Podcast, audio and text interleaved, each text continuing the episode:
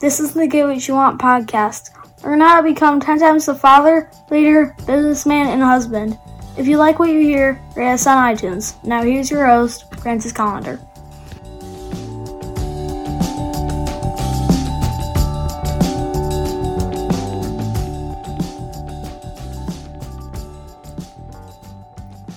When I was a little bit younger, I wanted to to change the world.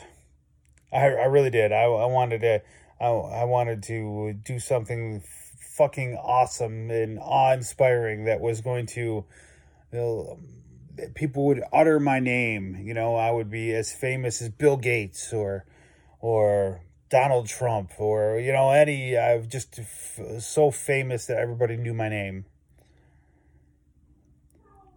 And I believed, honestly, that being rich and famous was the way that you would change the world. Do something completely awesome that, you know, would make the world a better place. Now, I'm definitely a little older, hopefully a little wiser. But I realize that changing the world has nothing to do with being rich and famous.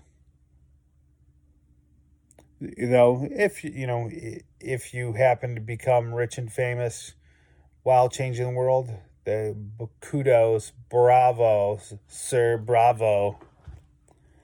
But it means really that you've changed the people around you.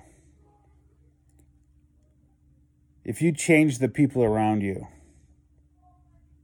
it, it's a huge thing. Now, uh, I know my, my boy uh, Garrett J. White, he, uh, I've heard him say multiple times, and I, I this is always going to stick with me. If you change a man, you change a marriage. You change a marriage, you change a family.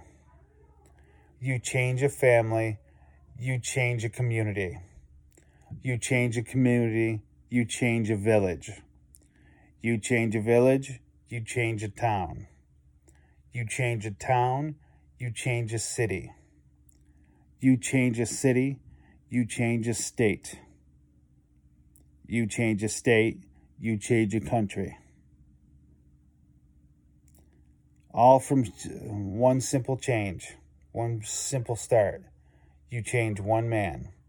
You affect the people around him, the people around them, the people around them. And maybe it's not a huge change.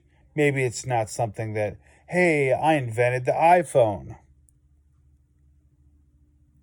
But it is a change nonetheless. You you change the world. That's that's pretty deep. Now, I, I think that uh, you know, with all the coaching that I've done, all the friendships that I've made, all the help that I've given other people, I think I've I've changed families and communities.